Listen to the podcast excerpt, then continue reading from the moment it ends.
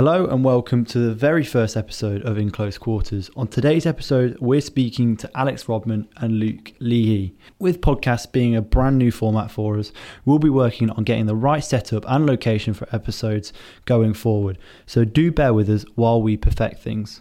However, enjoy our very first episode coming your way now. Here's Upson, right footed strike, what a You goal! cannot give Jonson Clarke-Harris that sort of opportunity. Can right footed shot right into the bottom corner. Ball's up in the air, overhead from Clarke-Harris!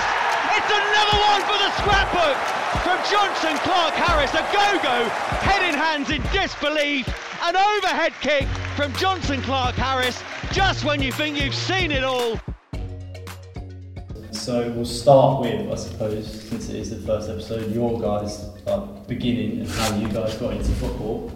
Um, so we'll start with both of you played time or kind of made your name at non-league level, didn't you? Uh, uh, Rugby Town, wasn't it? And then kind of all over Lincolnshire, I suppose. Tamworth, yeah. Tamworth Yeah. was my first club, yeah. So, what are kind of your opinions on non-league? What do you think it provides, and what do you think it's it's not good for? I suppose. I think non-league for, for young lads going out and playing the ma- man's game instead of you know playing men's football instead of under 23s is vital really. And there's plenty of success stories that we know about in the press. You look at your Vardys and a lot of people that have come through and, and made it to the very very top. But there's a lot of lads who are playing the trade in the Championship and League One who've come from similar similar beginnings. So it's obviously you know a hotbed of talent, but I also think it gives you uh, bit of a more robust kind of understanding of what's needed to, to go higher up rather than some of the academy football, which is obviously the academy football is very good, very technical, but you know it's very different to men's men's football. And I think that the non-league provides that.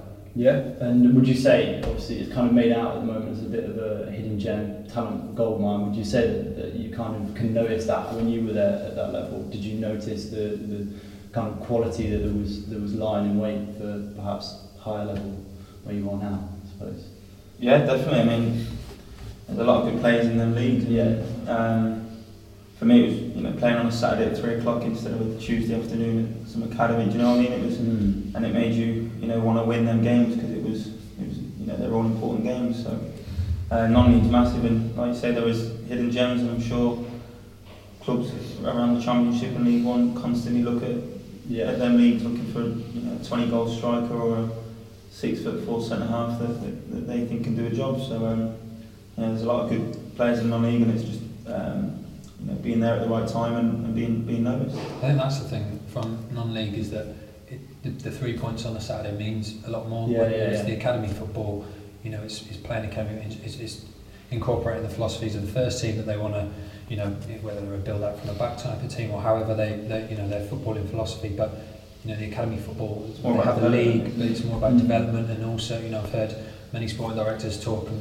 give talks on, you know, not focus on the loss, uh, fo- focus on winning and losing, but it's about developing the player. And if they Yeah. have to take a few losses to, to develop a relationship or a, a, you know a part of that player's game, they'll pl- they might even play him out of position to develop a certain part of their game. And Right, that's okay. you know that's the difference between going out and understanding actually how much you know three points does mean on the weekend. But you know, growing up playing against the likes of you know Vardy and, and, and people like that in that non-league, and then going on to see what they've done as well. It, it, it's obviously the, the, the talent's obviously there. Would you say it's more about a mentality then, I suppose, working in you know at non-league level, as you say, it instills that winning mentality. Where perhaps if you're if you're playing for under 23s time, you, you just don't get that, do you? There's more pressure. I mean, Yeah, yeah. a manager's you know if the results aren't going the way, there's pressure on the manager. I suppose there wouldn't be much pressure on an under 23s manager if they're not getting the, the results. Um, So yeah, there's a lot of, you know, like Roger said, it's about winning on a Saturday at three o'clock, and and that's it because, you know, like I say, the managers can get sacked or you know, uh, it's one of them. So. I think the thing for the young lads to understand as well is that it's not an individual, as maybe as, as a lot of individual focus on when they're in these sort of academy levels and coming into non-league, it can be more of a, you know, the team performance is more important than the individual performance mm. and sacrificing yourself for the team. And sometimes yeah. that's something that you, know, you, need, you need to learn and understand at that level when you you um, you know when you come out of of the academy of football and, and go into non-league and senior and the football league that's something that I think I notice and uh, I think a lot of the young lads probably it's the biggest difference maybe is understanding that you know that that's more important than perhaps yourself. on the pitches, Yeah. 'cause, you know, you cold December and you're going on a Tuesday night and you look at the pitch and you think, oh my god, but It's not the academy pitches are Mm. Probably one some of the best out there. So So it teaches you to, I suppose, deal with different different levels and, and scenarios, doesn't it? yeah, Really? definitely changing rooms as well. You know, um, some normally you know you get some change rooms that are absolutely terrible and Can you remember any One in, one out. particular way? I remember having to, I can't remember what team was. Two or three going in to get changed and then coming out and then another two or three going in to get kind of changed. sheds, really. It was that tight and um, I've seen lads coming from Premier League and champ clubs and look around and think, what is this? What, is, what are these you know, facilities? And it is a wake-up call for them and thinking, you know, almost uh, they don't want to come back here, you know. And that's not just non-league, you know, that's league clubs as well. So it's uh, it's definitely an eye-opener for them, that's for sure. Mm. And Luke, you in particular, you went from Rugby Town all the way to Falkirk. Yeah. How did that move materialise? It's quite a bit of a, Yeah, just- big distance, big yeah, it was. I I was 18, so it was sort of a big move. Mm-hmm. Um, I knew Gordon Strachan at the time, so Okay, He's not a bad supposed to have. I Yeah. and he just spoke to Steven Pressley, who was the manager at Falkirk at the time, and just went up and had a couple of weeks trial and then signed. It was all happened quite quick. All of a sudden, I was all of a sudden I was up in Scotland on my own and you know, living there, paying bills when I was 18. So Mm. that helped me massively. How I am today, do you know what I mean? That that helped me. a lot of independence at, at a young age, really. Um, so yeah, it was a, it was a big a big move, like footballing wise, but for a life, for to pan my life out as well. So, um, but one of the best things I've ever done. Yeah, and obviously, as you say, it's, it's a long way away from kind of your family. Mm. So, how did that kind of did that take its toll at times? Were there times where you needed Yeah. a bit of time off? Yeah, first I'd say four five months, five months I struggled a lot. Mm-hmm. Um, but you know, I was only a young lad. Yeah, and, um, that was always going to happen. But you know, I had um, my wife now. She was coming up and everything. So you know, it was. Um, and I made a lot of friends up there, so it wasn't it wasn't as bad. But the first couple of months, you know, it was a real struggle. But Yeah. you know, I look back at it now, and it was probably the best five years. I've Yeah, yeah, able to, to really grow into into the player that you are now. That Yeah, and a person. Mm. Like to, like you say, a lot of independence and do things on my own, and you know, like I said, pay bills and, and that. So it was a, it was a, that was a wake up call. And Rodders, when you were kind of looking to get into sport, it wasn't always football that was the first kind of your original calling. Talk to me a bit about your, your golf Well history. it, well, it was football. I, was, I lived and breathed football up until I was 14, 15, well, just before my YTS actually. I was at Aston Villa and then got the golf bug and just didn't even want to see a football. Just obsessed with golf, so I gave up left left Villa before my YTS and then sort of just addicted to golf and was playing that and then wanted to go to college out in America to play golf and got down to a decent level uh, when I was 17 and was applying for scholarships and you know I, I, I'm sending my resume over to those American clubs, uh, American colleges. And you know while two's good over here and you've got boys of 15 who are plus four plus five and it's just you know to get the top rated level over there it's just it's, it's it wasn't good enough. So um, you know my parents weren't weren't happy for me to go to a third or fourth sort of division um, as they're ranked over there Okay. um, uni. So I uh, ended up going to Nottingham Trent and uh, sort of football sort of took over a little bit more then. I played for the uni team. You played that was- is that, is I did, yeah, yeah, I did. I actually played in a competition, uh, a tournament up in my uni actually, and then the England manager was there, and he picked me up from that and ended up going out to I played in the World University Games um, for Great Britain, and then uh, in Poland, and then uh, play ended up playing for England. Um, actually played in Poland as well, but that was uh, that was certainly an eye opener. We, I think we played Brazil in the first game, and wow, some of those boys- is, that is an some, experience. yeah, some of those boys were incredible, but that was a very good experience. Mm. Um, and I was sort of not really taking football seriously um, to a degree. Playing university football, enjoying it, more about the social really, as you can imagine. uh, fancy dress on Wednesdays and sports socials, and being handcuffed to cheerleaders all night and stuff. It was tough, but um, it was last year of uni really, where I was at the Conference North and Gary Mills at Tamworth, and we won that Conference North, went into the conference, and I'd had quite a bit of interest from from some, from some pro clubs, and I thought, you know, I'll get my head down now and work hard, and I sort of rediscovered my love for it, and I thought, right, coming out of uni, I'll give this. We went full time in the conference, and I thought, right, I'll have a go, and um, I was offered a few trials for some League One and Champ clubs at the time, and, and and what have you, and then kind of went into the league from there really. So How was that? It was a bit of a, bit of a strange one. Mm, it's a, yeah. a, a different path into football, if you like. What what did that teach you? Because it's, com- it's a completely different game, isn't it? Really, terms Futsal is, yeah. Futsal's a lot more sort of sharp, close control, more skills, sort of yeah, tight, tight, tight spaces, tight areas. I mean, futsal game, you could play a, you know, you could take a very good five-a-side team and play them against a futsal team, and they would probably get ripped apart because it's just a different game. The ball's smaller.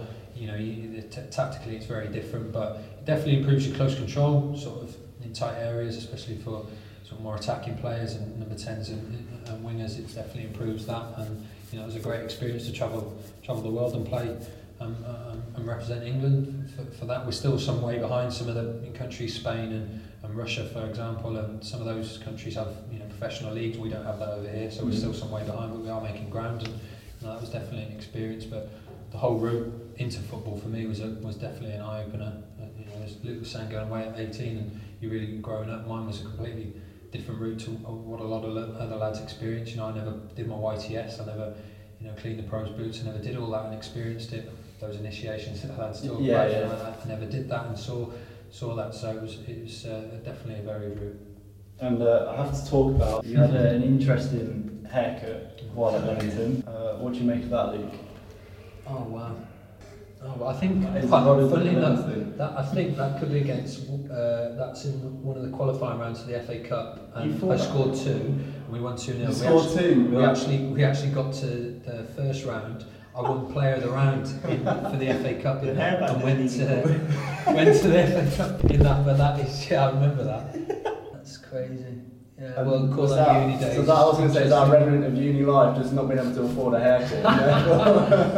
Yeah. Yeah, I um I let my best friend. She dyed my hair when I was at uni, and it, she dyed it yellow as well, and I kept that for some reason, and then dyed it white, and then I shaved it off. White and yeah, time. and then you were trying to get rid of the yellow tinges, and then I thought I was Beck, so shaved it, shaved it white, Oh, but it was more. It was more like too shady, really. Um, yeah, thinking I was Becks, looked more like Eminem. Um, was, yeah, I've had I've had some shockers, yeah. but you live and learn, don't you? Um, all right, in saying as well, your uh, your family were quite uh, business orientated as a, at a young age. I think you did some stuff for Topps Yeah, trading cards. at yeah, the yeah, time. yeah. That must have been a you know working around that environment. Was kind of involved with football a lot. What was that like? Well, my dad used to work for Topps, yeah. Um, he doesn't anymore, but he used to work for Topps. Hmm. So um, he used to obviously all the Premier League sticker albums, some wrestling cards, the Pokemon cards, everything, uh, which was interesting. We used to, you know, um, so I used to work some of those swap shops and stuff growing up, yeah. But um, yeah, it was yeah close link to football, yeah. In your time at Falkirk, you had some interesting ones in that. I found an article that listed you as a, uh, a playmaker. Um, when you signed, were you, Oh, was I was- I signed as a that number 10, yeah. yeah, yeah, yeah. Yeah, So, so, signed it, yeah. How did that Signed it. transition, come about? It's not good enough, I think. no, uh, Go back there, lad. it was just one game. Someone got, I can't someone got injured or something. I, I, I had to go left back and doing really well. And then the week after, I got chucked in against um, Hearts at Tynecastle at left back. And ever since then, I've just just been played left back. Just continued on. Yeah, it's just um, you know, number ten. You, you've got to be quick, good vision in that, and you know, I'm, I'm better with the play going that way. Do you know what I mean? So Yeah. yeah, just got chucked in, and then all of a sudden, six, seven years down the line, I'm still there. Still so- there. And I'm alright saying that there was there's a stat that you were listed as a goalkeeper once on the bench for Falkirk. Can you talk to me Um, about that? What what kind of what was that situation? This was early on. This was early on in my career. Uh, I was, they had to list. Um, I can't remember. You, they, they had didn't have a goalkeeper sub, Okay, so I wasn't actually a goalkeeper sub. They just put they just put goalkeeper. they just put goal to just to just to keep the ref happy. I think. But if the if the keeper was injured, would you be, would you have been the first one? I, don't, I, don't, I don't think so. I was only young, so I would have got bullied if I went in goal. would have been a would have been a difficult one. yeah, a no, I, didn't, I challenge. didn't have the boots on or anything like that. So. Ah, fair enough, fair enough. Ed and Abs told us in their Q and A's that you're in charge of the music in the dressing room. I am, yeah. How did that come about? Uh, just taste, really. Just taste, just, yeah, uh, whoever's got the best taste. just, uh, to be fair, Tony the kit man put some speculative stuff on. I'm not Some sure. questionable stuff. Maybe we, we, we come into the change room and take that on and all this. and thinking, how does this get the boys up for a game? So just taking charge of it really. I've, just, Mhm. I've, I've done it for the last couple of years and the last couple of clubs I've been at, and uh, the boys seem to respond to a few house tunes. How do you design? I was going to say, how do you design a playlist? There's uh, actually there's there's actually a lot more thought that goes into it. Really? Yeah, yeah. yeah. the boys just think I just rock up and I've got all these good tunes, but Okay. the, the beats per minute, all that stuff. comes in, you know, raise the heart rate for the lads to go out and all Smart. that. So yeah, um, it's not just rocking up and playing as any DJ will tell you. Do you ever think, all right, what's the ideal song to go out to just before a game, as you're literally about to go to the tunnel? What's the ideal Yeah, song? do put it back on? I do, yeah, put it back on sometimes, but then Gaffer's, Gaffer will change it sometimes or he'll have it on, but I mean, Tony likes to force some songs on us, but they're- well, actually, I think he's learnt now that the boys don't respond to that sort stuff. Um, but uh, yeah, there's a couple of songs with a, you know, I think Be Somebody is a, is a good house tune, and there's a Calvin Harris and Ne-Yo one that comes out, it's a bit, it's not a rock, quite a rocky tune, but it's, you know, it gets you going. Gets so, you going, so, yeah. we normally have that knocking around.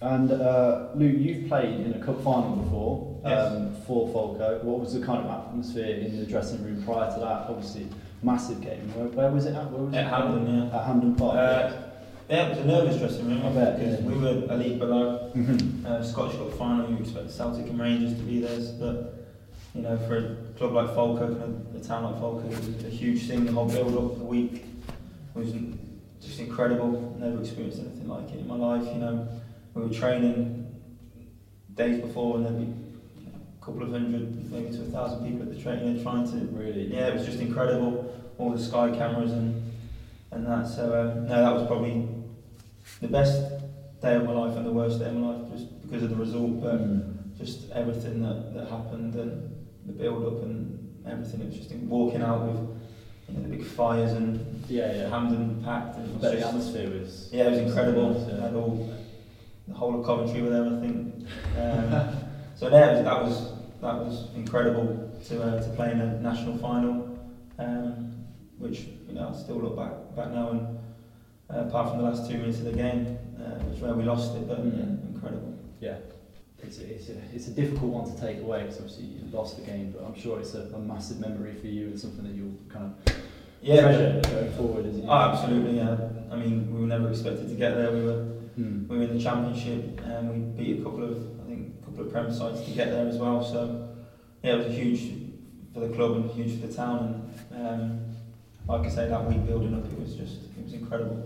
And kind of the a very interesting point to touch on was your actual move to Rovers because it wasn't as simple as, as sometimes is, is made out. Mm. Um, do you want to talk to possibly not talk about the alternative club that was involved? Um, Yeah, it was, it was a weird one, you know.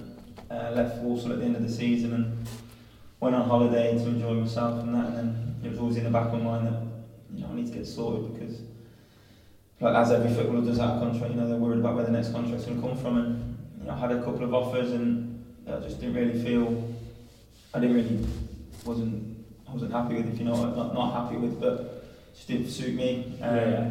And then you know I spoke to the gaffer a couple of weeks before I actually signed, and um, but I was on the way down to another club on a Sunday, and I think my agent was to give the gaffer one more another call just to say, listen, he's going down, blah blah blah.